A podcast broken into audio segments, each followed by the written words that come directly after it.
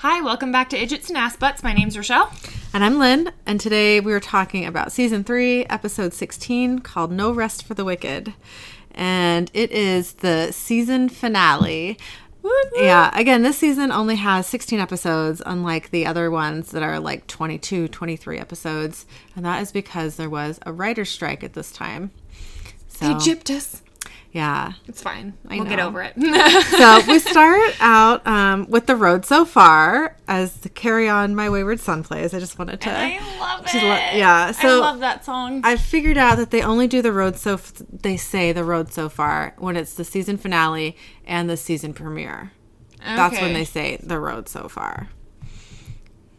I thought that... Oh, I guess it was... Okay. Because I watched 4, episode 1. Earlier, and I was like, it said The Road So Far, but that was also because it was the premiere. Yeah. All right. So we start out with Dean running through a forest. He keeps looking back like something is chasing him. Suddenly he stops and stares straight ahead of him. We hear a dog snarling and barking. Then Dean turns around and keeps running. He trips and falls over, and then the camera view, it looks like we are the dog attacking him, which is pretty upsetting. It was also kind of cool, though. It was pretty cool. Also, when he was running through the forest, I was like, do I need some Dramamine to watch this? Like, I might feel pukey. Yeah.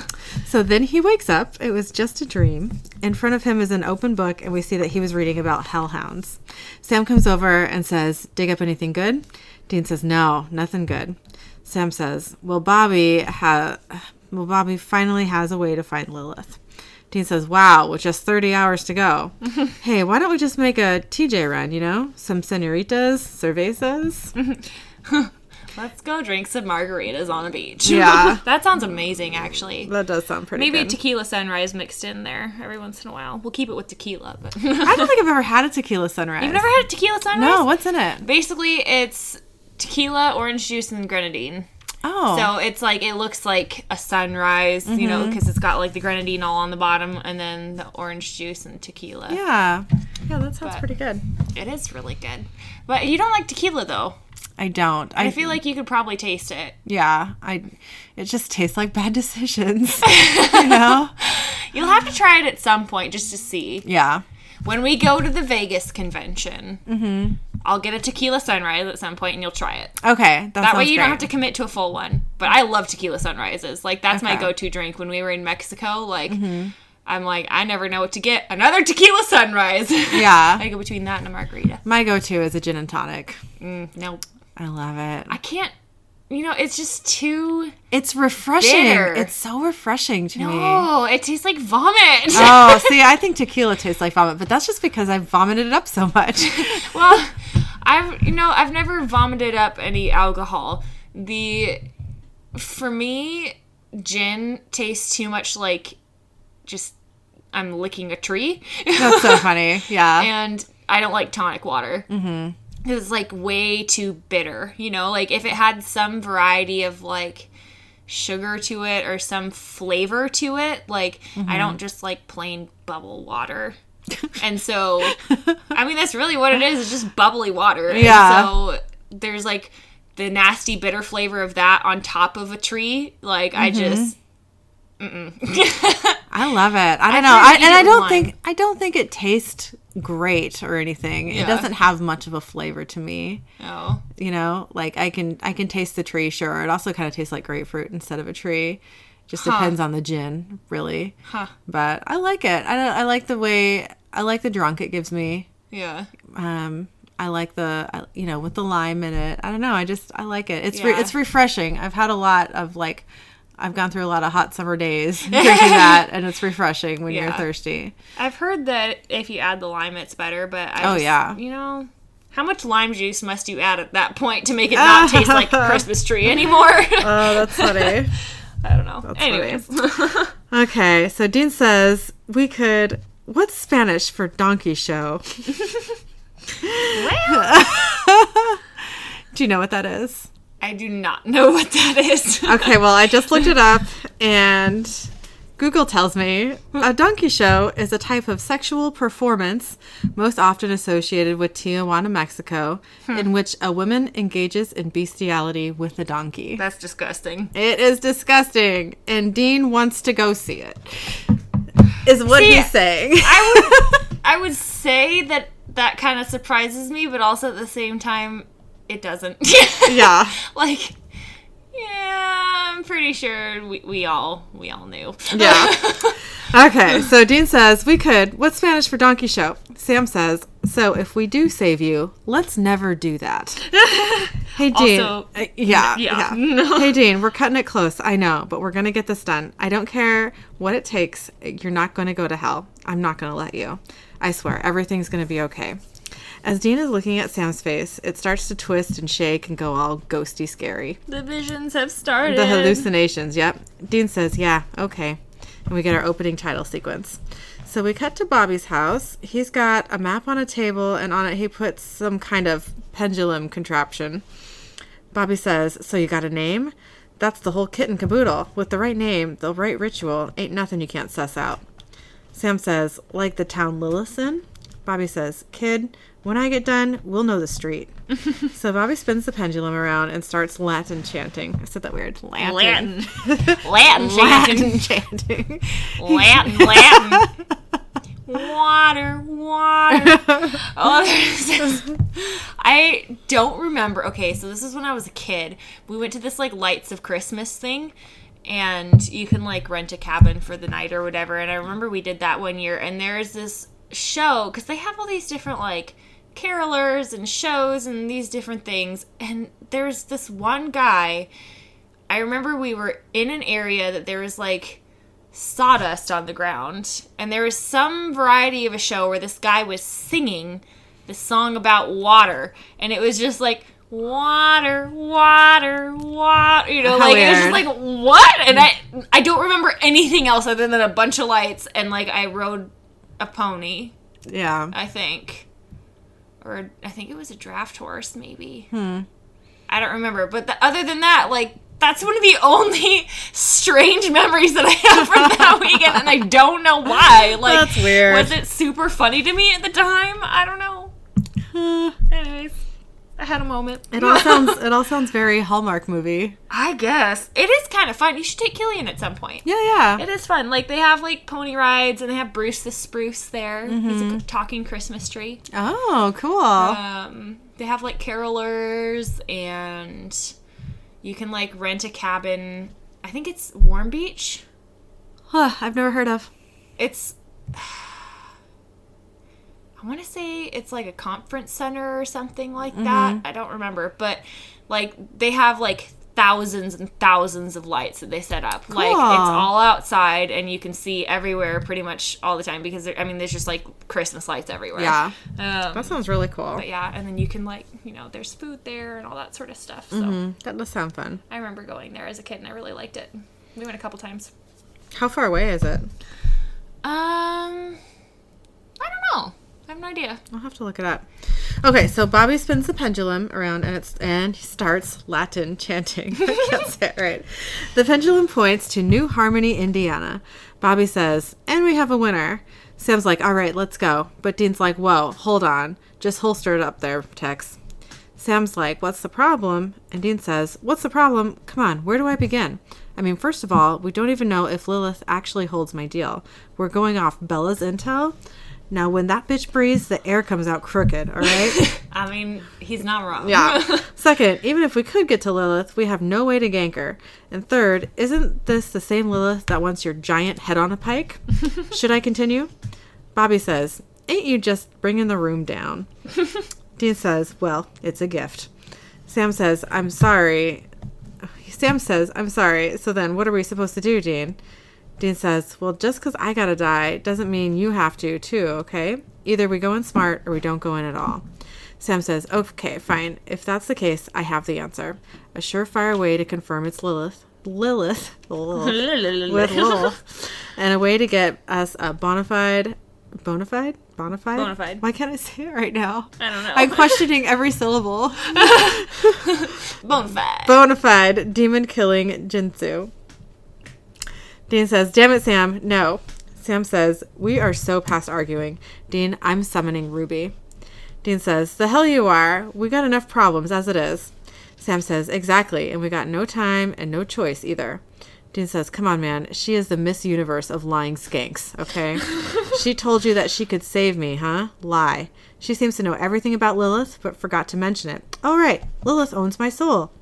Sam says, okay, fine. She's a liar. She's still got that knife. Dean says, for all we know, she works for Lilith. Sam says, then give me another option, Dean. I mean, tell me what else. Bobby says, Sam's right. Dean yells, no, damn it. Just no. We are not going to make the same mistakes all over again. You guys want to save me? Find something else.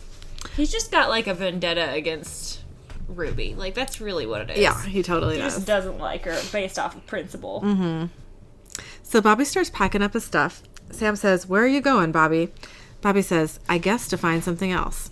So we cut to Sam making some kind of ritual setup. He starts Latin chanting. He drops a lighted match into a bowl of powder, and there's some fireworks. Then Ruby is there. She says, you know, phones work too.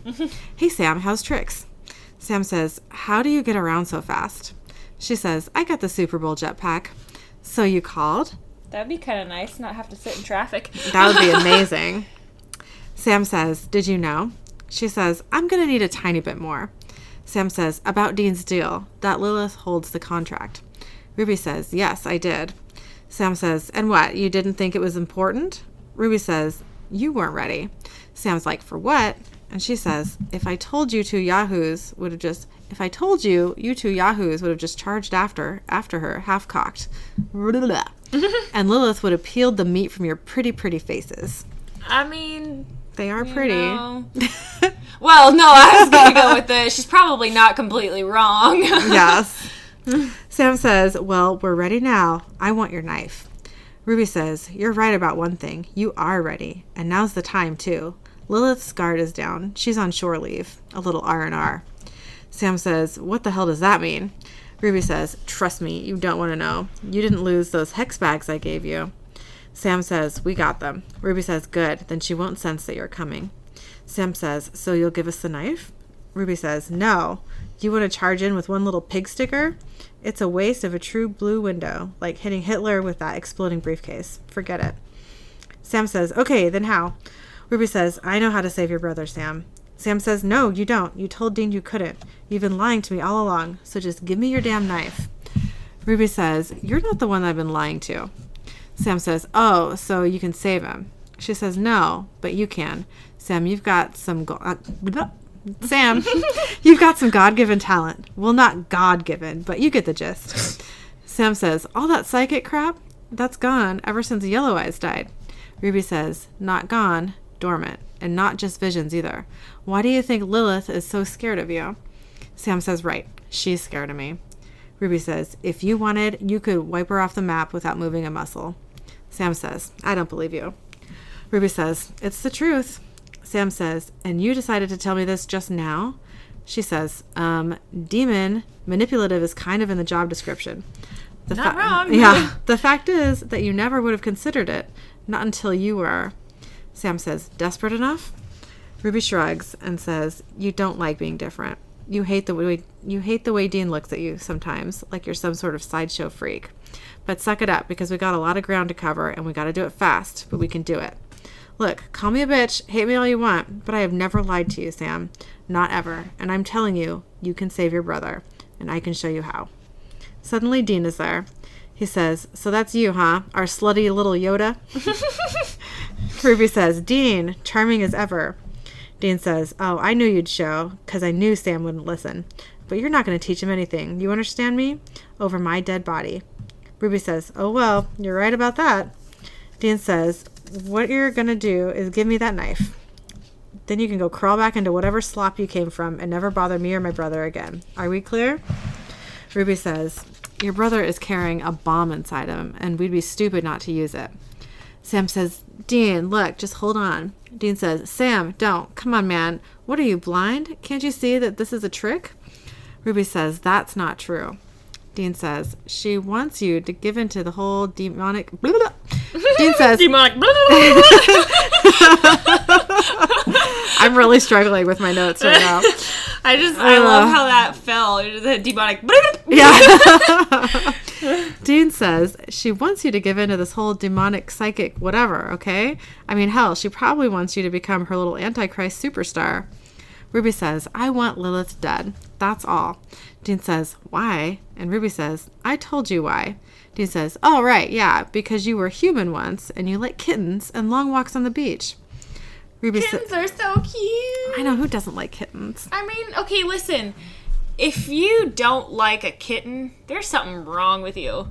Agreed. And, like, I'm not saying cats have to be your favorite animal, but you can appreciate the tiny cute and fluffiness of a baby animal. Oh, yes, absolutely. Especially kitties. I love me some kitties. They're so cute. Anyways. Ruby says, you know, I am so sick of proving myself to you. You want to save yourself? This is how, you dumb, spineless dick. Then Dean punches her in the face. So she starts to kick his ass. Sam tries to break them up, but Ruby punches him and pushes him into a pool. She continues to beat up Dean. He finally stands up smiling, and Ruby says, what the hell are you grinning about? Dean holds up her knife and says, missing something? Ruby says, I'll kill you, you son of a bitch. She tries to come after him, but she's held back by an invisible force. She looks up and sees a devil's trap on the ceiling.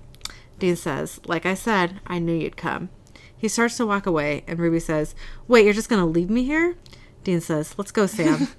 Yes. Yes. Ruby says, oh, so you're just too stupid to live. Is that it? Then fine. You deserve hell. I wish I could be there, Dean. I wish I could smell the flesh sizzle off your bones. I wish I could be there to hear you scream. Dean says, I wish you'd shut your pie hole, but we don't always get what we want. So Sam and Dean walk away. We cut to Sam and Dean loading up their weapons. Sam says, what, you're just going to let Ruby rot down there? Dean says, that's the idea. Sam says, Dean, what if Ruby's right? What if I can take out Lilith? Dean gives him an are you kidding right now look. And Sam says, quit looking at me like that. Dean says, Dean says, what are you going to give her? Oh, God, I'm sorry. I'm really struggling. Dean says, what? Are you going to give her the Carrie stare? And Lilith goes poof.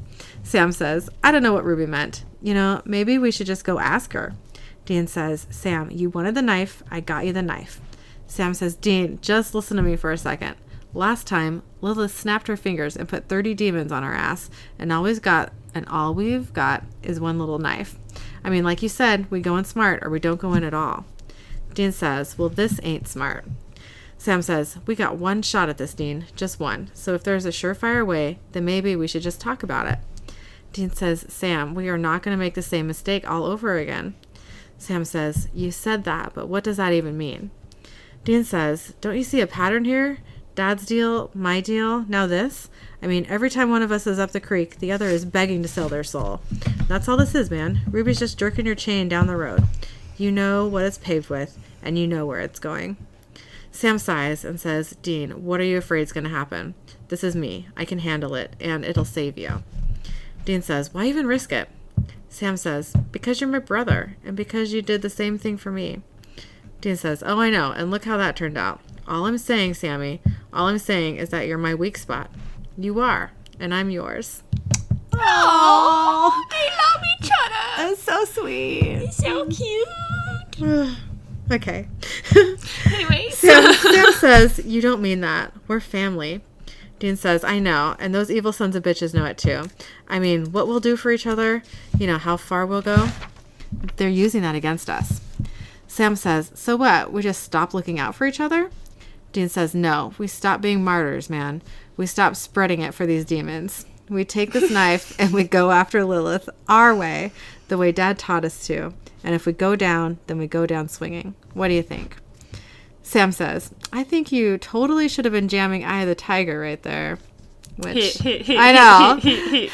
Foreshadowing. I know, really, right? Dean says, oh, bite me. I totally rehearsed that speech, too. Sam laughs and says, so, Indiana, huh? Dean says, yeah, where Lilith is on shore leave. Tell me something. What the hell does a demon do for fun? So we cut to a neighborhood cul-de-sac in New Harmony, Indiana. There's an elderly man walking to his mailbox. Another grandpa-aged man goes to his mailbox, and they greet each other. Like another grandpa-aged man. They are so grandpas. Yeah. So the first guy says, "Hey, Pat." The other guy says, "Tom." Tom asks, "How's the granddaughter of yours?" Pat says, "Homesick, poor thing. Darn bug that's been going around." Tom says, "Oh, that's too bad. Will you give her a big old hug from me and Judy?" Pat says, "You bet. Take her easy, Tom." Then they shake hands, and Pat walks away. Tom opens his hand and discovers the note that Pat slipped him. He opens it up, and it says, "Help us." Pat walks... Sketchy! Yeah, yeah. Pat walks back... Pat walks back into his home and steps over the dead body of an older lady. Her face is covered in flies. Ugh. How long do you have to be dead to be covered by flies, I wonder? I mean... A day? So... I'm thinking just based off of, like, I mean, with Toby, he's got flies around his eyeballs and stuff all the time, mm-hmm. but he's outside and he's dirty. So my guess is, like, well, I don't know. They'd have to, like, get in somehow. That's the thing. If you're in a house. Okay. I don't know. I would assume probably at least a couple of days. Yeah, yeah. Okay. So Pat walks into the kitchen where his daughter, Mrs. Fremont, and her husband, Mr. Fremont, are. These two characters don't get first names. So it's just Mr. and Mrs. Fremont. So Pat asks his daughter, "Where is she?" Mrs. Fremont says, "Upstairs, playing with Freckles." Pat says, "We just sit here? We're dead." Mr. Fremont says, "She'll hear you." Pat says, "It's her or us." Mrs. Fremont says, "It's my baby girl." Pat says, "Not anymore. There's something inside her." So Mr. Fremont says, "Shut your mouth. She's coming." And a little girl comes into the room. How old do you think she is? I thought like 6 or 7. She's got pretty good speech. Yeah, I would guess like... I'm trying to think. So I'd guess like 7 or 8. Okay. Yeah. She is wearing a dress covered in blood. She says, "What were you guys talking about?" Pat says, "Just how much we love you." Her mom says, "What happened to your dress?" She says, "Oh, Freckles was mean to me." Her mom says, "That's nice, dear." Lilith, and the little girl, says, "Daddy, will you push me on the swing?" Her dad says, "Sure, honey, but don't you want to change first? You don't want the neighbors to see all that blood." Lilith says, "Oh, you're so smart. I love you, Daddy." And she gives him a big hug. He says, "I love you, too." Mr. Fremont says, "Hey, sweetie, you think maybe after a while, do you think maybe you could let us go?" Lilith says, "Why? Don't you want to be here? Don't you love me?" Mr. Fremont says, "Well, sure I do." And Mrs. Fremont says, "We all do, honey. We all love you so much." Lilith says, "Don't be mean to me, Daddy, like Freckles or what's-her-name, that mean old babysitter." Mr. Fremont says, "I'm sorry." Lilith says, "That's okay, silly. Now let's go and play." So hot and cold, man. I know. So the lady in the hallway, I'm guessing that was the babysitter. That was the babysitter, yeah. At first, when I saw it, I was like, I wonder if that's like grandma, you know? That's what I thought, too. But then I was like, I actually wrote this, the guy like walks past his dead wife, and then I was like, oh, it's a babysitter. Yeah. Yeah. So we cut to Sam and Dean and Baby. Dean's trying to start the car, but it isn't working. Then Bobby comes up to Dean's window holding up a car part. He says, "Where do you think you're going?" Sam and Dean get out of the car, and Dean says, "We got the knife." Bobby says, "And you intend to use it without me? Do I look like a ditchable prom date to you?" Sam says, "I know, it's great." Sam says, "No, Bobby, of course not." Dean says, "This is about me and Sam, okay? This isn't your fight." Bobby says, "The hell it isn't. Family don't end with blood, boy." And I'd like to say both of those quotes are like real common. Super classic Bobby. Everything. Yeah. Oh, yeah. I love it. He says, "Besides, you need me. You're playing wounded. Tell me how many hallucinations have you had so far?" Dean says, "How'd you know?" Bobby says, "Because that's what happens when you got hellhounds on your butt, and because I'm smart." Then he gives Dean back his car part and says, "I'll follow. Don't be stopping to pee every 10 minutes either." I love Bobby's sassiness. I know. Like, just general. Like, it's... He's so grumpy, but also so, like, snarky. You know, he is literally the best. I know. I love Bobby. Yep. I do. So we cut to Sam and Dean driving and Baby. It's nighttime. Sam says, "Hey, Dean, you know, if this doesn't go the way we want, I want you to know that Dean says, no, you're not going to bust out the Misty goodbye speech, okay? I mean, if this is my last day on Earth, I do not want it to be socially awkward. I mean, that's fair. Yeah. You know what I do want? Dean turns the radio on, and it's playing Wanted Dead or Alive by Bon Jovi. Wanted dead or alive. Dead or alive. So Sam says, Bon Jovi? Dean says, Bon Jovi rocks. On occasion. Then Dean starts singing along. He urges Sam to sing with him. He's reluctant at first, but then Sam gets into it. Dean, however, starts to look really worried. As they're driving, they get pulled over by a cop. Sam asks, "We're getting pulled over?" Dean says, "I got a busted taillight. It's not like we're in a hurry or anything." So the cop comes to Dean's window and asks for his license and registration. He says, "Did you realize that you've got a taillight out, Mr. Hagar?" Sam looks at the cop's face. Sam does not do that. Dean looks at the cop's face and hesitates. Then he says, yes, sir. You know, I've been meaning to take care of that. As a matter of fact. Then Dean pushes his door open really hard, knocking into the cop. He gets out of the car and starts punching him, and then Dean stabs him in the neck with Ruby's knife. Bobby comes running up and asks, what the hell happened? Sam says, Dean just killed a demon. How'd you know? Dean says, I just knew. I could see its face. Its real face under that one. So we cut to Sam and Dean and Bobby hiding the cop car. They're putting a bunch of branches on it for camouflage. Sam says, so what, now you're seeing demons? Dean says, I've been seeing all kinds of things lately, but nothing like this. Bobby says, actually, it's not all that crazy. Dean says, how is it not that crazy? Bobby says, well, you got just over 5 hours to go. You're piercing the veil, Dean. Glimpse in the B-side. Dean says, little less new agey, please. Bobby says, you're almost hell's bitch. I don't know why I said that so weird. You're almost hell's bitch, so you can see hell's other bitches. I mean, I like it. I do too. Dean says, thank you. Sam says, it'll actually come in pretty handy. Dean says, oh, well, I'm glad my doomed soul's good for something. Bobby says, damn right it is. Lilith's probably got demons stashed all over town. We can't let them sound the alarm. If she knows we're here, we're dead before we started. Dean says, wow, this is a terrific plan. I'm excited to be part of it. Can we go, please? So we cut back to the Fremont's house. The mom walks into the dining room with a cake and says, happy birthday, sweetie. Lilith says, yay, it's my birthday every day. She blows out her candles, and Mr. Fremont says, cake again. It's good. Yay. Lilith says, hey, Grandpa, can I ask you something? Pat says, sure, Jellybean, anything. Lilith says, why'd you try to go to Mr. Weprin for help? Pat says, well, I didn't. I don't know what you mean. Lilith says, you big fat liar. Pat says, I'm sorry. It was a mistake. She turns to her parents and asks, did you two know about this? They both say no. And Lilith says, Grandpa, you don't love me? Pat says, I do love you. Lilith says, no, you don't. You're lying again. You're just a mean old man. Pat looks at his daughter and says, do something. Help me, please. Just don't piss it off. I know. Lilith says, I don't think I like you anymore. Then she holds up her hand and twists it around, and Pat's neck breaks. He dies. Lilith looks at her parents and says, nobody scream, okay? Screaming makes me mad. Mrs. Fremont starts cutting the cake, and Lilith says, Mommy, can I have ice cream with mine? So we cut to Sam and Dean and Bobby outside Lilith's house watching through the windows. Dean says, it's a little girl. God, her face is awful. Sam says, all right, then let's go. We're wasting time. Dean says, wait. Sam says, for what? For her to kill the rest of them? Dean says, yeah, and us too if we're not careful.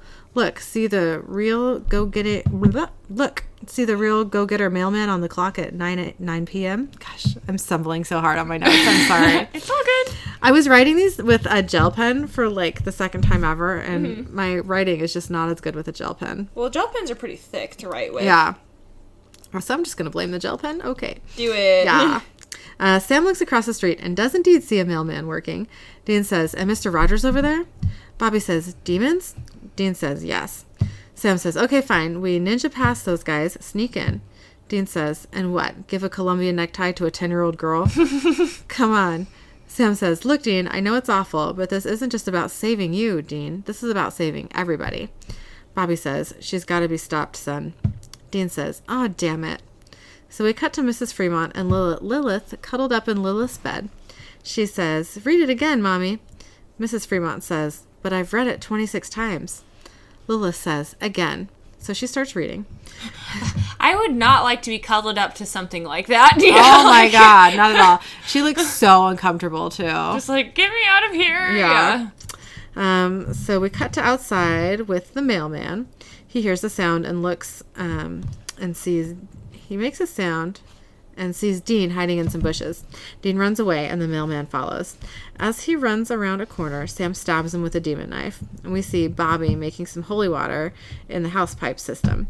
Then we see Sam pulling the knife out of the neighbor. Just as Dean's about to jump a chain-link fence, someone slams him against it. It's Ruby. She says, "I'd like my knife back, or your neck snaps like a chicken bone." Sam comes up behind her and says, "He doesn't have it. Take it easy." Dean says, "How the hell did you get out?" Ruby says, "What you don't know about me could fill a book." Dean, I think I said feel a book. Could fill a book. That sounded like fill to me. I don't know. I'm pretty sure I said feel, but that's fine. Dean takes a good look at her face and says, "Oh." She's like, "What?" Dean says, "Nothing. I just couldn't see you before, but you are one ugly broad." Ruby says, "Sam, give me the knife before you hurt yourself." Sam says, "You'll get it when this is over." She says, "It's already over. I gave you a way to save Dean. You shot me down. Now it's too late. He's dead, and I'm not going to let you die too." Sam says, "Try and stop me, and I'll kill you, bitch." Ruby says, "Hit me with your best shot, baby." Dean says, "Guys, hey, have your little cat fight later. So much for the element of surprise." The camera pans around the cul-de-sac, and we see all the neighbors with demon black eyes are staring at them. They run to the front door of the house, and Sam starts trying to lockpick the door open. All the demons are running towards them. Dean says, "What the hell's taking Bobby?" Then suddenly, the sprinklers go off in the lawn, and it's spraying holy water on all of the demons, so they fall back. That's pretty cool. Imagine how healthy your yard must be after that holy water dousing. Yeah. I love it. Sam and Dean and Bobby get inside the house. I'm sorry, not Bobby, Ruby. Sam, Dean, and Ruby get inside the house. Dean asks, "You think Lilith knows we're here?" Ruby says, "Probably." So they creep through the house, and suddenly Mr. Fremont comes out of a closet. Dean, I don't know what that word is. Dean grabs a hold of him and covers his mouth and whispers, "We're here to help, okay? I'm going to move my hand, and we're going to talk nice and quiet, okay?" Sam says, "Sir, where is your daughter?" Mr. Fremont says, "It's not her anymore." Sam says, "Where is she?" Mr. Fremont says, "Upstairs in her bedroom." Dean says, "Okay, listen to me. I want you to go downstairs to the basement, put a line of salt at the door behind you. Do you understand me?" Mr. Fremont says, "Not without my wife." Dean says, "Yes, without your wife." He tries to protest some more, so Dean knocks him out. Just, night-night. Yeah. He picks him up to put him out of harm's way. So we cut to Sam and Ruby creeping up the stairs. Ruby goes into one bedroom alone, while Sam opens another door. It's Lilith's room. I can't say her name. Have you noticed? I'm like, Lilith. It's Lilith. It's Lilith's room. Mrs. Fremont is awake while Lilith is asleep, cuddled up to her. Sam has his knife raised, and Mrs. Fremont says, "Do it," over and over again, which wakes up the little girl, who starts screaming. Sam is about to do it when suddenly Dean is there. He stops Sam and says, wait, it's not her. It's not in the girl anymore. Can you imagine waking up to this huge Sasquatch man about to stab you with a knife? Even if he is pretty. Yeah. Like, it's a little bit that would be concerning. Pretty terrifying. Yeah. I never really want to wake up that way. I don't either. Yeah. Not at all. So we cut to Bobby, who's in the house across the street, hiding from all the demons. He checks his pocket watch and says, "Damn it." Cut back to Dean. He says to Mrs. Fremont, "Okay, no matter what you hear, you, your husband, and your daughter stay in the basement." Ruby says to Sam, "Well, I hate to say I told you so." Sam says, "All right, Ruby, where is she?" Ruby says, "I don't know." Sam says, "Could she get past the sprinklers?" Ruby says, "Her pay grade, she ain't sweating the holy water." Sam says, "Okay, you win. What do I have to do?" Ruby says, "What do you mean?" Sam says, "To save Dean. What do you need me to do?" Dean grabs Sam and says, "What the hell do you think you're doing?" Sam says, "Just shut up for a second. Ruby?" Ruby says, "You had your chance. You can't just flip a switch. We needed time." Sam says, "Well, there's got to be something. There's got to be some way. Whatever it is, I'll do it." Dean grabs him again, but Sam says, "Dean, I'm not going to let you go to hell." Dean yells, "Yes, you are. Yes, you are. I'm sorry. I mean, this is all my fault. I know that. But what you're doing, it's not going to save me. It's only going to kill you." Sam says, "Then what am I supposed to do?" Dean says, "Keep fighting and take care of my wheels. Sam, remember what Dad taught you, okay? And remember what I taught you." Sam starts to cry. And then a clock strikes midnight. Ruby says, "I'm sorry, Dean. I wouldn't wish this on my worst enemy." Then we hear some hellhound snarling. Dean says, "Hellhound." Sam says, "Where?" Dean says, "There." Then they all run into another room while the invisible hellhound chases them. They hold the door closed, and Dean lines it with goofer dust. Dean also... I still think that's the funniest name. For goofer, me. Yeah. Goofer dust. You goofer. You little goofer. You're such a goofer. Okay, so Dean also lines the windows. Ruby says to Sam, "Give me the knife. Maybe I can fight it off. Come on, that dust won't last forever." Sam's about to hand it to her when Dean says, "Wait." Ruby says, "You want to die?" Dean says, "Sam, that's not Ruby. It's not Ruby." Then, not Ruby, mind powers Sam against a wall and Dean onto a tabletop. Dean asks, "How long have you been in her?" Lilith, in Ruby's meat suit, says, "Not long, but I like it. It's all grown up and pretty." Then her eyes go demon white. Sam says, "And where's Ruby?" Lilith says, "She was a very bad girl, so I sent her far, far away." Dean says, "You know, I should have seen it before, but you all look alike to me." Lilith turns to Sam and says, "Hello, Sam. I've wanted to meet you for a very long time." She kisses him and says, "Your lips are soft." Sam says, "All right, so you have me. Let my brother go." Lilith says, "Silly goose, you want a bargain. You have to have something that I want. You don't." Dean says, "So is this your big plan, huh? Drag me to hell, kill Sam, and then what? Become queen bitch?" Lilith says, "I don't have to answer to Puppy Chow." She opens the door, breaking the line of goofer dust. She says, "Sickin' boy." Then she laughs as the invisible hound drags Dean off the table and cuts them all up while Sam watches. I don't like it. Dean is screaming and bleeding everywhere, and Sam keeps yelling, "No, stop it, no." Lilith says, "Yes," and holds her hand up at Sam. There's a bright light, and then when it fades, Lilith looks very confused. Sam is huddled on the floor, but unharmed. Sam stands up, and Lilith says, "Back. I said back." But Sam picks up the demon-killing knife and says, "I don't think so." He goes to stab her, but Lilith's demon smokes out of the Ruby meat suit. She collapses next to Dean's body. Sam starts crying and lifts up Dean. He says, "No, Dean." Then the camera does kind of a close-up on Dean's eyes, and in his eye, we see dark clouds of smoke with lightning flashing. There's chains everywhere, and we see Dean is strung up by chains with hooks piercing him all over his body. Meat hooks, basically. They are freaking meat hooks, and they're just, all in him. Mm-hmm. And he's, ugh. That would suck. That would not be the most pleasant thing to happen. Dean yells, "Somebody help me! Sam!" And credits. I had to say, the first time I watched this episode, I was shocked that Dean died and went to hell. I think on any other show, they wouldn't have done it. They would have gotten him out of it somehow before he went there. Mm-hmm. So I thought, as much as it sucks that Dean's in hell, I thought it's really cool that they followed through with it. Yeah. And made it something that surprise you. Yeah, yeah. Because mm-hmm. you think that something is going to happen in the last second to change it. Yeah. But nope. Because that's what the boys are known for, is getting themselves out of sticky situations, right. You know? So. I don't know any other show where they would have sent their main character to hell. Yeah. I mean, besides the show Lucifer, but that's I was going to totally say, I have been watching Lucifer lately. Yeah. Yeah. I love that show. It's pretty good. Yeah. I like... what's Tom Ellis, right? What's mm-hmm. his name? Oh, yes. Yeah. I like him, too. Hello. Yes. He's up there with the boys, no lie. Yeah. My friend Diana is watching the show, and she's not really into it. She keeps texting me, when am I going to like it? And when does he stop being so swarmy? And I'm like... That's the charm. I know. I was I don't think he ever becomes unswarmy. He's just a little bit like that anyway, but it's charming. Yeah. Yeah. Yeah.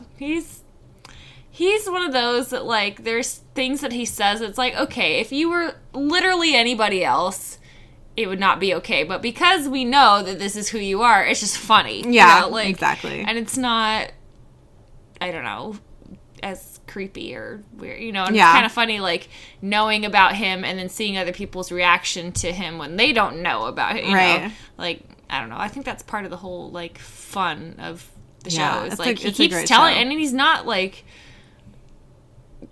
trying to, like, hide his true self by for anybody, you know, right, like he just tells everybody. Yeah, he's like, I'm the devil, you know, like, yeah. And then they're just like, yeah, okay, whatever. He's mm-hmm. like, my name is Lucifer, and they're like, yeah, okay, whatever, you know, yeah. Like, you must continue to go with this charade, you mm-hmm. know. But there's an episode where they go into like a nudist resort or spa. Oh, I haven't hit that one yet. I think it's in the season 4. Okay. It's him and the medical sciencey girl. Ella? Yeah, yeah, that's right. Yeah, Ella. They uh-huh. go into a nudist area to find, I don't know, to talk to somebody to help with a case, and yeah. they get naked. They get naked. That's funny. That's pretty funny. Oh, that's good. Anyways. Yeah. It's a good show. Okay, anyway, Supernatural. Yes. Do you have some thoughts? I do have thoughts. Okay. Okay, like, there's definitely parts of this episode where, not gonna lie, like, you kind of want Dean to just, like, get whacked upside the head, get some sense knocked into him. Oh, like, yeah. Dude, like, this is your only option. Go with it. Like, if this is what you gotta do, this is what you gotta do. Like, is it preferable? No, but if it's the only way that you may or may not get saved, right, like, you exactly. have to try it, you know? And he's just like, nah, nah, nah, you know? Kind of like, okay. Well, definitely. I think he only cares about keeping Sam safe. Yeah. You know? Yeah. And so... because he's given up hope for it. He knows he's dying. So yeah. He's just kind of like, whatever. You yeah. know? So he's still just trying to keep Sam straight. Yeah. I don't know why I said straight. What's happening? Sammy. I don't care. Only go after the girls. I would be totally fine if Sam wanted some boy on boy. That is totally fine with me. I don't know why I said that. I think I meant safe. Yeah. Safe. Yeah. You're going for safe, I think. Anyway. Although that would freak out Dean, I'm sure. Yeah. So, Freudian? I don't know. We'll go with it. Okay. I don't know. Also, like, I would never want to see a demon's real face. It sounds terrifying and does. Ugly, you know? Like, but I kind of wish we had at some point seen it, you know? Yeah. And in the 14 seasons that we've seen, they haven't shown us that. Mm-mm. And I'd like to. You do kind of, and I kind of wonder if it's just, like, you see the bone structure when they die and, like, the light flashes. Yeah. I don't know if it's the bone structure or if that's, like, supposed to be, like, the demon.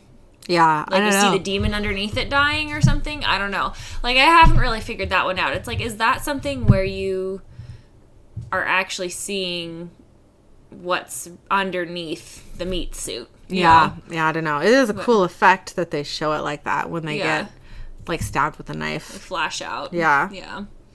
Yeah, I don't know. At some point, we're going to have to find out the answer to that. I would really love that. It's kind of like an obscure question. Yeah. You should write it down for, like, a panel question. Oh, yeah. For, like, if we don't do it, just have somebody else ask the question.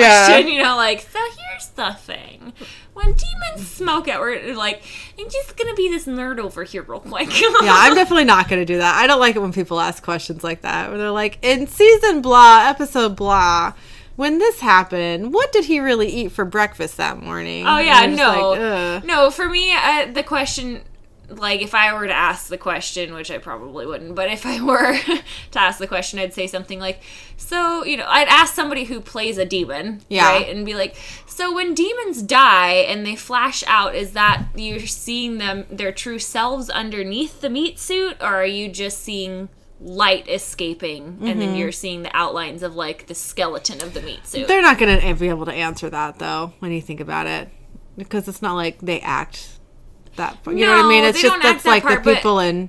That's might be one of those things that is like one of those obscure facts that they know, but that like nobody ever was really thought to ask. Maybe because there's some stuff like that I've heard asked that it's like oh, I guess that is a good question or whatever. But then, like, they're like, oh, it's just this. And everybody's like, you know? Yeah. But yeah. I don't know. Anyways, I can go down that, like, tangent for a while, so let's move on. Okay.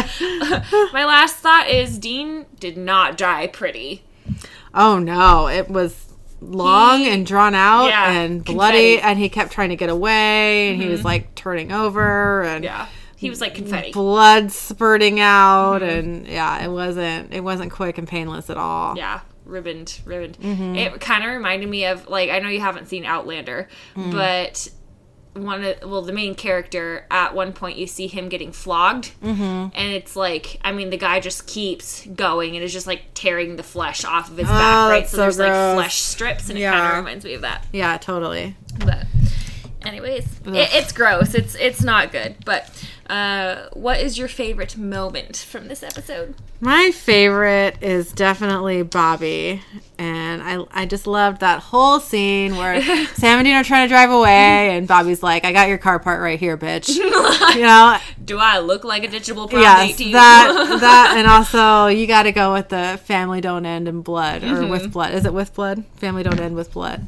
I wrote it down. I did too. I think it's with. Yeah. I wrote down with. That doesn't mean that it was with. I think it is, yeah. Family don't end with blood. And I just love that. Yeah. I love that Bobby anticipated them trying to leave without him. Yeah. You know, and him just being like, what the fuck, dude? Yeah. We are actual family. Well, that also means, though, which I kind of appreciate this, that also means that Bobby knew that they were going to do that. And instead of just confronting them about it, he had to have his, like, sassy pants on, and you think you can leave me? Like, yeah, I'm gonna make this as dramatic as possible. Walked up to them as he knew that they were leaving, you know. Right. Either that, or he was just sitting there waiting for them to leave with his car part, and just hiding, and just waiting for them to get in the car so he could walk over and be like, "Bitches!" Yeah, I love it. What the hell?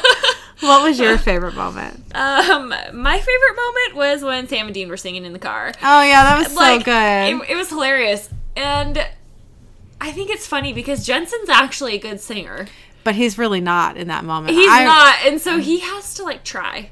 I don't. It might be in one of our interesting facts, but I did read somewhere that Jensen had to act like he couldn't sing. Like, that he had a hard time trying to make it, like... just the right level of kind of can like, sing but can't awkward. Really sing. Yeah. I don't know why. Why do they make Dean not sing very well? What's the point of that? I don't know. There's no point to it. Why couldn't he just have a great voice? I think at that point he'd be like too perfect. I think it's supposed to be like a goofy moment and not like a hey moment, you know, which if you have you got all the goof with Sam trying to sing. Yeah, so but then I just don't think it was necessary. Yeah, I see why they did it. Okay. Just because I think it's supposed to be, like, not a super serious moment where if he's, like, singing really well, it'd be, like, too much of a performance and not just, like, a ha-ha-ha-ha, you know? I don't know. I don't really feel that way. Yeah. But I don't know. It's a small thing. Yeah. Yeah. It's not something that, like, the show rides on. You know? Yeah. It's all good. I also liked when Sam was like, you totally should have been rocking Eye of the Tiger there. Yeah, that was good. During that speech. I liked that. That was a good one. I don't know. Like, I love, what is it, season 4? That we get that? Yeah. So. Yeah. Anyways. We'll get there. We're starting season 4, like... The next podcast, our next episode is, yay! Yeah. And then we get to meet your favorite person. I know, I am excited. I am too. I am so excited. They all look like babies. They do. They're so little.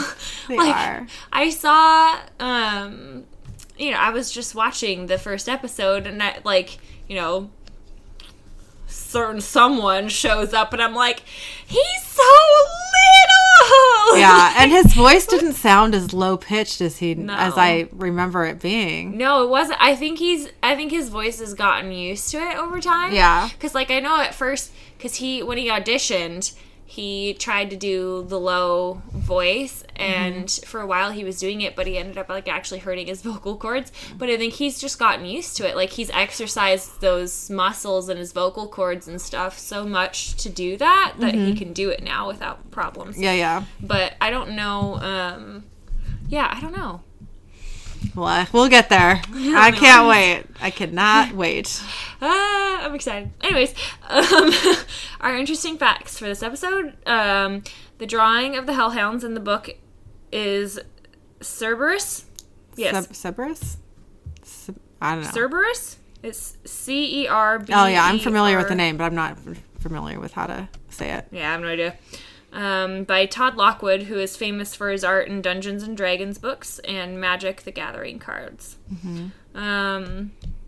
It is the final episode for Katie Cassidy. I love her. Yeah, which is sad. Mm-hmm. And the rest of that is a spoiler, so why that's not in a spoiler, I don't even know. Anyways, there's no warning on that one. Dean's driver's license is under the name Hagar. Sammy Hagar is a hard rock singer/guitarist, best known for his 1984 hit, I Can't Drive 55, and as David Lee Roth's replacement in Van Halen. And I'd just like to say Cabo Wabo is a pretty fun place to go. Oh, yeah. Sammy Hagar owns it, I guess. Okay, cool. So if you ever go to Cabo, let me tell you what, when they say 2-for-1 drinks, it's not just... Or they say buy one, get one free. It's not buy one, get one free. It's buy one, and you get an extra for free. So you order a tequila shot, and you get 2. Mm-hmm. So That sounds great. Beware of that. Yeah. But, I mean, it's great unless you don't want to drink 6 beers. You know? Yeah. Like, my family, we 3 of us ordered a beer, and then my brother ordered a tequila shot. And so they come out with a bucket of 6 beers and 2 tequila shots on the side, and we're like, but that was... Sounds good. That was a lot of beer drinking happening. Yeah, sounds great. When my Aunt Kelly and I were just in Vegas for the convention. I don't know if I mentioned this, but there was... it's at the Rio, and we didn't go anywhere else because we just wanted to stay close to our rooms in the convention, and we didn't really have it at the time, but we were... I think it was Thursday night we were there, and they were doing a special on the roof, which is where the dance club is. Oh, what? There's a dance club? Yeah. And you might have to go, just so you know. And it was all you can drink for $100. Oh, no, I would die. I know. I was like, well, when you think about it, how much is one drink? Like $15? Well, maybe. It depends. Probably there, yeah. Yeah. So, but we were just like, all you can drink? Whoa. At that point, how much do you want to drink? Exactly, you know? Yeah. I mean, I guess if you're going to be there for, like, hours or something, that would be one thing. Where you can, like, have a drink or two and, like, a couple hours later have another drink or two, and then that would even out. Yeah. I don't think we're going to have time to go clubbing because... Yeah, probably not. And because I think... I'm okay with it. Because Wednesday night, we're going to get there really late, so we'll probably just get ready for bed. Yeah. And then Thursday, we're going to record a podcast in our hotel room. We got to. We got to. We should try and do maybe 2. Yeah, I think so. Depending on what's going on and what we want to do. Yeah, but. I agree. And then Friday will be the karaoke, and Saturday will be the concert, so. Yeah. It'll be fun. I'm excited. It'll be good. And then if there's any, like, massive... weights in an airport. No, we wouldn't be able to do that. It'd be too loud. Oh, yeah. It would be way too loud. We wouldn't be able to do it. I mean, it could add to the interesting factor of it, but I feel like there'd just be people screwing with us also. Yeah, and the PA system would be going. And, yeah. Well, so-and-so, please check in for their flight. Would you please come up to the booking counter? Yeah. Where am I here? Oh, when Dean sarcastically says that he loves their plan, I'm excited to be part of it. He's paraphrasing a line of Peter Venkman in Ghostbusters. Mm-hmm. The cop that pulls over Sam and Dean is wearing a 60s style... Did that sound right? Yes. For some reason, my brain just can't wrap it. It's like, you said it wrong. Police uniform. When they hid the cop car later, you can see the number of 54. Car 54, Where Are You, was a sitcom in the 60s and starred Fred Gwynn and Al Grandpa Lewis, both of whom were also in The Munsters. At the beginning, Dean asked Sam what's Spanish for donkey show. That would be Oh no, how do I say that? Oh, I get why you thought I was asking how to say it in Spanish, because that's what Tune said. I was like, why would you even think that? I get it now. I totally get it. I'm like, I don't know. I was just like, I don't know how you got there. I get it. I totally got it. So I don't even know how to say this word. Okay, I'm not even going to try and say it because I'm just going to butcher it. Okay. But it's named after its original founder. Ain't No Rest for the Wicked is a song by Cage the Elephant. Mm-hmm. No Rest for the Wicked is a derivative of a Bible verse, There's no peace, saith the Lord, unto the wicked, which is Isaiah 48:22. It is also an album from Ozzy Osbourne released in 1988. Most recently, Ain't No Rest for the Wicked was released by Cage the Elephant in 2008. And I'd just like to say that Ozzy Osbourne, I don't know if I've said this before, I might have, but Ozzy and Osbourne and I share a birthday. Oh, how funny. I'm rocking with Crazy Train. Wow. I did not know that. Yep. December 3rd. I like it. Ozzy Osbourne. And then Amanda Seyfried. Yeah. I also love her. She has the same birthday, too. Oh, I love her. There's a couple other ones, but I don't remember who they are. So, in 1953, Jerome Bixby wrote It's a Good Life. In 1961, Rod Serling adapted it as an episode of The Twilight Zone. It's a Good Life set the pattern for anyone depicting a willful, capricious? I think that's what they were going for, but they did not spell it right. Oh, okay. Child with godlike powers and the captive, terrified adults who must smile and think nice thoughts or get turned inside out. Ew. Yeah, it's gross. Ruby compares a futile knife attack against Lilith to hitting Hitler with that exploding briefcase on July 20th, 1940, at a top-level Nazi military conference. A briefcase containing 2.2 pounds of plastic explosives was placed near Hitler's seat. However, a sturdy table leg between Hitler and the bomb shielded him from the blast. Oh my god! Saved by a table leg, man. That's just annoying as fuck. He must have been jacked up from it, though, because you don't just, like, have it not touch you. Like, obviously he lived, but I wonder how much damage it actually did, right, you know? Yeah. Like, the things we may never know. I know. Dean mentions going to Tijuana and catching a donkey show. This indelicate and possibly imaginary show involves a flexible prostitute, a strong bracing frame, and an aroused donkey. Oh my god. The way they wrote that. Since 1915, there have been vague accounts of women dying when the frame collapses. This tragedy witnessed by prominent town leaders who declare they must either ban such deplorable acts or mandate stronger frames. Oh my god. Since the 1930s, this act and many other depraved practices have been unjustly associated with Tijuana. Wow. Oh, no. Okay. Wow. When Ruby confronts Sam and Dean in the neighborhood, one of her lines is, "Hit me with your best shot." "Hit me with your best shot" is a Pat Benatar song from 1980. I like that song. I do, too. Okay, this one isn't giving any spoilers. So the ones that aren't listed in the spoiler section don't have spoilers in them, but the ones that aren't in the spoiler section do have spoilers. Funny enough. Okay. So Jensen Ackles described the shooting of the final scene of Dean in Hell. This is a quote. "It was miserable. I spent about 4 hours in prosthetics because all those hooks and pieces through the wrists and cuffs and everything. And once I was done, I walked on stage and they hooked me up. Cuffs around both wrists and both ankles, and then just a belt harness around my waist, so I was wired up with 5 different wires. 5 guys wrenched me up about 13 feet in the air. I had so much fake blood all over me, the harness slipped and the buckle was piercing into my hip. I'm hanging there, all of my weight on this one buckle digging into my hip, and I hung there for what felt like ages, and it got so bad that tears were rolling down my face, and I was like, let me down, you gotta let me down. It was tough, but it turned out to be a really cool shot."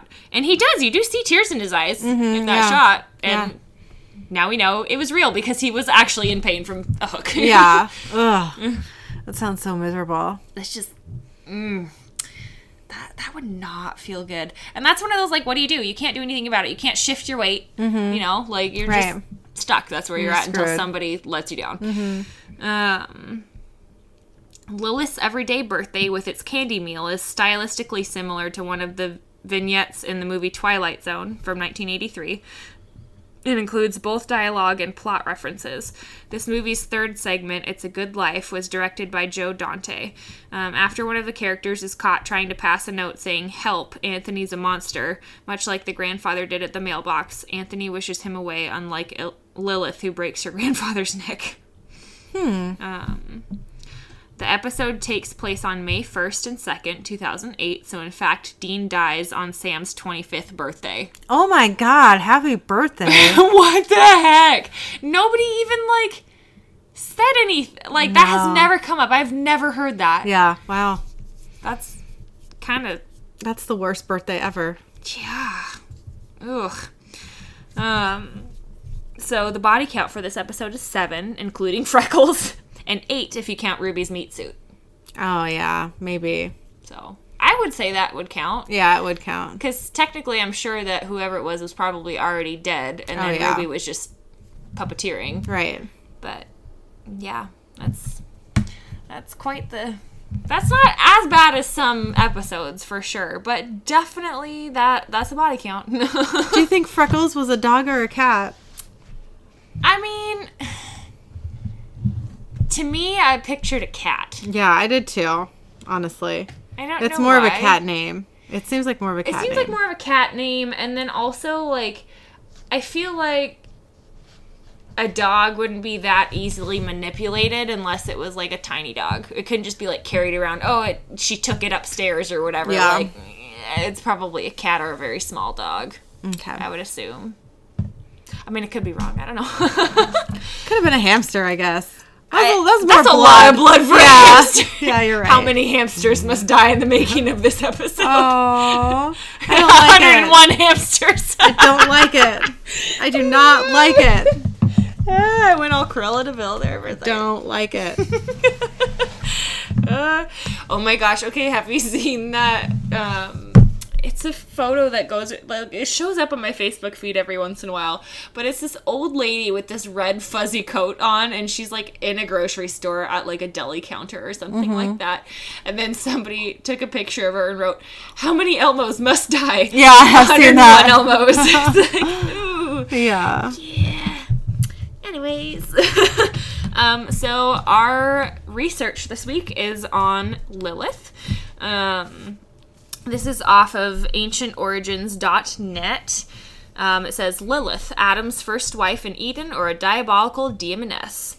Lilith is first mentioned in ancient Babylonian texts as a winged female demon that attacks pregnant women and infants. Jeez. From Babylonia, the legend of the Lilith spread to ancient Anatolia, Syria, Israel, Egypt, and Greece. I don't know why that was so hard to say.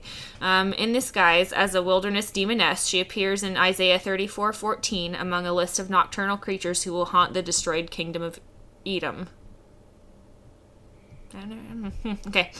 This is her only mention in the Bible, but her legend continues to grow in ancient Judaism, which when I was looking up a lot of this, like, you pretty much just found stuff, like, about her in Jewish culture, not so much in, like, the Bible. I mean, she's mentioned one time, but, like, she's apparently a pretty common thing in Judaism. Okay. So, or at least she's known about.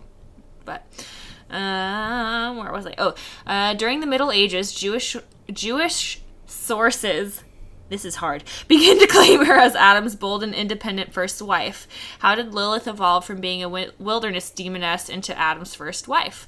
The story begins at the beginning in Genesis 1.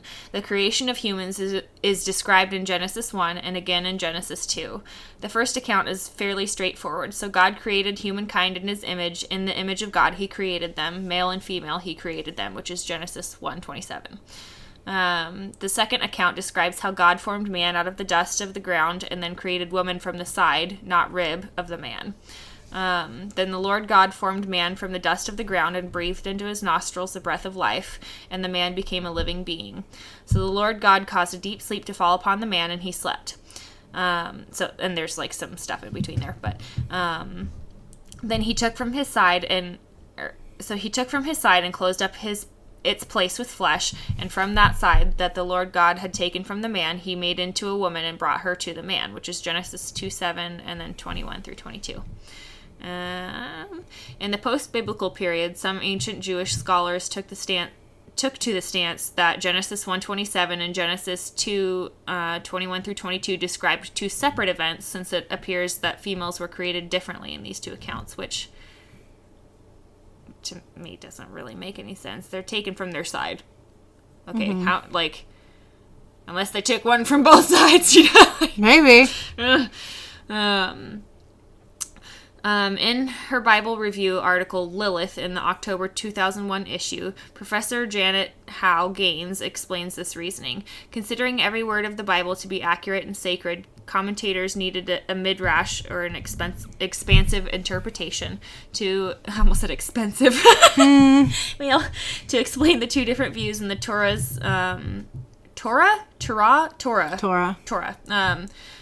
two creation narratives. God created woman twice, once with man, once from man's side, so there must have been two different women.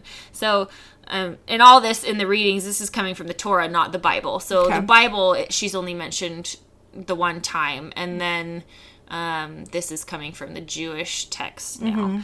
Mm-hmm. Where was I? Since Adam names the second female Eve, Lilith was identified as the first female in order to complete the narrative. Thus, Genesis 1:27 describes the creation of Adam and an independent, powerful, unnamed woman, which is Lilith. The details of Lilith's creation and relationship with Adam are recounted in the book of Ben Sira, an apocryphal work from the 10th century BCE. Dan Ben Amos explains that although this is the first extant text that records the full legend of Lilith, her story existed much earlier. In the post-biblical period, I think I said that right. Sages identify Lilith several times by the title The First Eve, indicating that her full story was well known in oral tradition. Finally, in the 10th century BC in Babylon, an anonymous writer who included in his book some other sexually explicit tales spelled out Lilith's bold behavior. The tales of Ben Sira relates that God created Lilith from the earth just as he had created Adam. They immediately began fighting because Adam always wanted to be on top of Lilith and would never agree to serve under Lilith. And in some of the things that I was looking up, they meant position-wise. Right. Huh, okay. Let's dominate. She's like, screw you, but not really. Right, yeah. So recognizing that Adam would not yield to her, Lilith pronounced the ineffable name and flew away into the air, from the tales of Ben Sira. Three angels... Oh, I don't even know how to say this. It's SNVI. The second one is SNSVI. And... the third one is SMNGLOF. Yeah, I have no idea. Smunglof, Snvee, and Snisvee. Wow. I don't know. Wow. We're going with it. It's okay. They were sent, but anyways, these goofballs were sent to pursue Lilith, but she fiercely refused to return with them to the Garden of Eden. Leave me, Lilith said. I was created only to cause sickness to infants. If the infant is male, I have dominion over him for 8 days until his birth, or 8 days after his birth, until his circumcision on the 8th day, and if female, for 20 days. So, you know, you have a girl, and you have to watch her like a hawk for 20 days. You have a boy, you have to watch him like a hawk for 8 days. Okay. As a compromise, Lilith promised that if she saw the angels' names on or forms on amulets, she would leave the child alone. Lilith also agreed that 100 of her children, demons, would die every day, but she fiercely asserted the rest would live. If the first male had only agreed to serve under the first female half of the time, that is all she asked of him, Lilith would have been Eve. It is better to live outside the garden with Eve than inside it without her. Blessed be the one who brought us together and taught me how to know the goodness of her heart and the sweetness of her soul.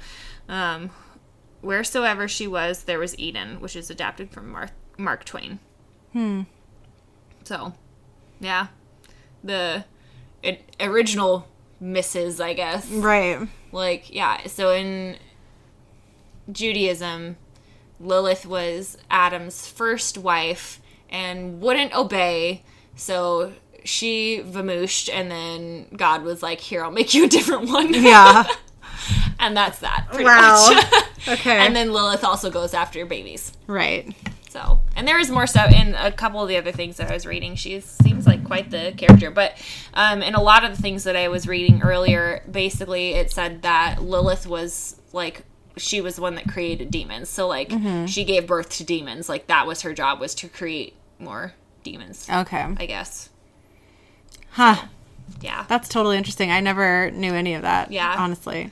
I never really knew any of that because I'm not Jewish and it's not something that has come up, you know? Right. But, yeah, I don't know. I think it is kind of interesting, though.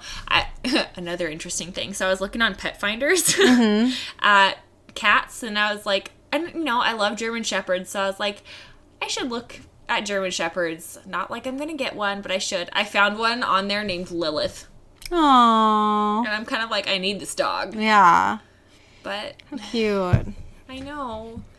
But I think the place that I'm going to be moving into is there's like a 25-pound weight limit, so German Shepherd's not quite under that. Mm-hmm. But anyways. So, what was your Idgit or Assbutt moment from this week? Okay, this isn't really a moment, but lately, so my kid is potty trained, right? Mm-hmm. Okay. Yeah. He does it all by himself now. I'm so excited. But he very recently has started to need to, especially if we're in the car, he needs to pee every, like, 10 minutes. Ugh. I made sure they didn't have a urinary tract infection. Mm-hmm. Like, I got it, we took him to the doctor to make sure. And they were like, oh, he's just constipated. Okay, story of his life, right? He's already on an adult dosage of laxative every single day. So he is not constipated. There's no way. He poops enough. Yeah. So I think that he's just, like, getting kind of nervous about, does like... he, like... oh, well, I don't have a bathroom, so I'm going to... so like, now, oh, maybe I do need to pee. Yeah. So, honestly, he's a boy. I usually just pull over on the side of the road and let him pee in a jug. You know what I mean? Why not? In a water bottle. Yeah. If there's not a bathroom nearby, why not? Have him water a bush. Why not? For real. For real. Who cares? Why not? It doesn't matter. Why have to carry the pee around with you? Just leave it. Well, oftentimes he's doing it on the side of the road while there's cars driving by and stuff. So, Yeah, I guess. Anyway. Depends on how good his aim is. Oh, it's not very good. But, so... we were driving to preschool the other day, and he's like, I gotta pee. So there's a little, like, park. There's, like, a parking lot and, like, some trails that you can take, I think, to, like, a lake or whatever. And I was like, okay, we'll just pee right here in the bottle. And then I was like, oh, there's porta potties right there. Let's go use the porta potty. Oh, no. Oh, my God. I have never seen anything so filthy in my life. Well, no. The reason we went to the porta potty instead of just using the bottle was because he's like, Mom, I gotta poop now. And I'm like, all right, we'll go poop in this porta potty. Yeah. We opened the door, and it was just, first of all, there's no toilet paper. And Killian was like, he was so horrified. He said, Mom, I'm just gonna wait till we get to preschool. I'm not going to use that. I am not sitting on that. Yeah. And I was like, okay. You're sure? He's strong like, yeah. Call, I was like, thank God. Because I did not want my son in this filth pit. Oh, yeah, no. And there was a guy walking his dog who totally stopped to watch the whole thing. Ew. Yeah. It was weird. That's kind of strange. It was super kind of sketchy. Maybe he knew about the bathroom and was like, what are they going to do? Probably. He was there with his dog, so I didn't get, like, total creeper vibe from him, but the whole thing was just kind of like, what are you looking at? Yeah, like, stop. What's happening? Stop. And it was, like, a really secluded little place we were in, too. You know what I mean? Uh-huh. It wasn't quite right. So, anyway, we went back to the car and he just peed in the jug, and it was all fine. Yeah. And not a huge deal, but it was potentially a bad situation. Yeah. Yeah. So. It's, ew. Yeah. Anyway, what was your Idgit or Assbutt moment? So, my Idgit moment, also kind of an Assbutt moment. So, I was over at my friend Jessica's house today, and she has this really cute tiny kitten, and then just like a, you know, regular size, still like a young cat, but a regular full-grown cat. And this little kitten is so cute, but she bounces all over the place, and she's just like everywhere, and you can't like, and she kind of like blends in with the carpet, so it's hard to tell where she's at sometimes. And I didn't like fling her very far, but like my foot just like tipped her as she was going by, so she kind of like rolled out of it, you know? Yeah. She like starts running by as I'm walking, and the top of my foot just kind of like shoved her, and she just went fing and did like a somersault, and then got up and just kept going. She didn't seem to be too, you know, phased by it, but I kind of felt that. I was like, ah! And then she was just like, I'm good! You know? Yeah. Like, okay. Poor thing. It was an accident, though. It was an accident. She was fine. And she didn't, like, she was not even stunned. She just kept doing her business. It was just like, okay. But, yeah, I felt kind of bad. Yeah. Like, we were over at my friend Diana's house about a week ago, and we were packing up the car and getting ready to drive home, which is, like, a little over a 2-hour drive. Mm-hmm. And we went back in the house, me and Killian, and he stepped on this little cat's foot, and this cat is like Jonesy, kind of blind, so didn't even know it was happening, and made this horrendous sound. Oh, of course they act like they're dying. I know, and then we were just so mortified, and she wouldn't come near us after that for us to like give her apology pets. Yeah, you know, so it was kind of sad. Yeah. Some of them hold grudges that way. They really do. Mm-hmm. It's just, it's a thing. Well, thank you so much for listening to our podcast. You can email us at idgitsandassbuttspodcast@gmail.com. The word "and" is spelled out. Or visit our Facebook page, Idgits and Assbutts, a supernatural podcast. Just as a heads up, we are going to take a little bit of a break. We need to catch up on some episodes, so we're going to take a week off from this podcast, and then in another week we will post our outtakes from the season, so there's nothing happening. Right. And then we are going to take one more week off and then start posting season 4. Yeah, we're just really behind. We want to catch up so that we can actually release one every week after that. Rochelle lives very far away from me now, yeah. So we're not able to get together every week, even though we're posting a new episode every week. So it's nice to have, you know, kind of a bank of episodes. So. Yeah, and summer is busy. So now that summer's pretty much over. Dear God, why isn't it over? I am so ready for fall, y'all. No. I love the summer weather. No way. But at any rate, so it has been pretty busy. So we are going to try and do a little bit of catch up, so then that way we don't have to like take a break in the middle of a season or anything like that, just in case we can't like see each other for a month or something like that. So I don't want to go a month without seeing you. I know. 3 weeks was like a long time. Yeah, we just took 3 weeks off because I went to Rhode Island, and I missed Rochelle so much. I missed you too. Let's never be apart. Okay. Okay. All right. Thanks, you guys. Thanks.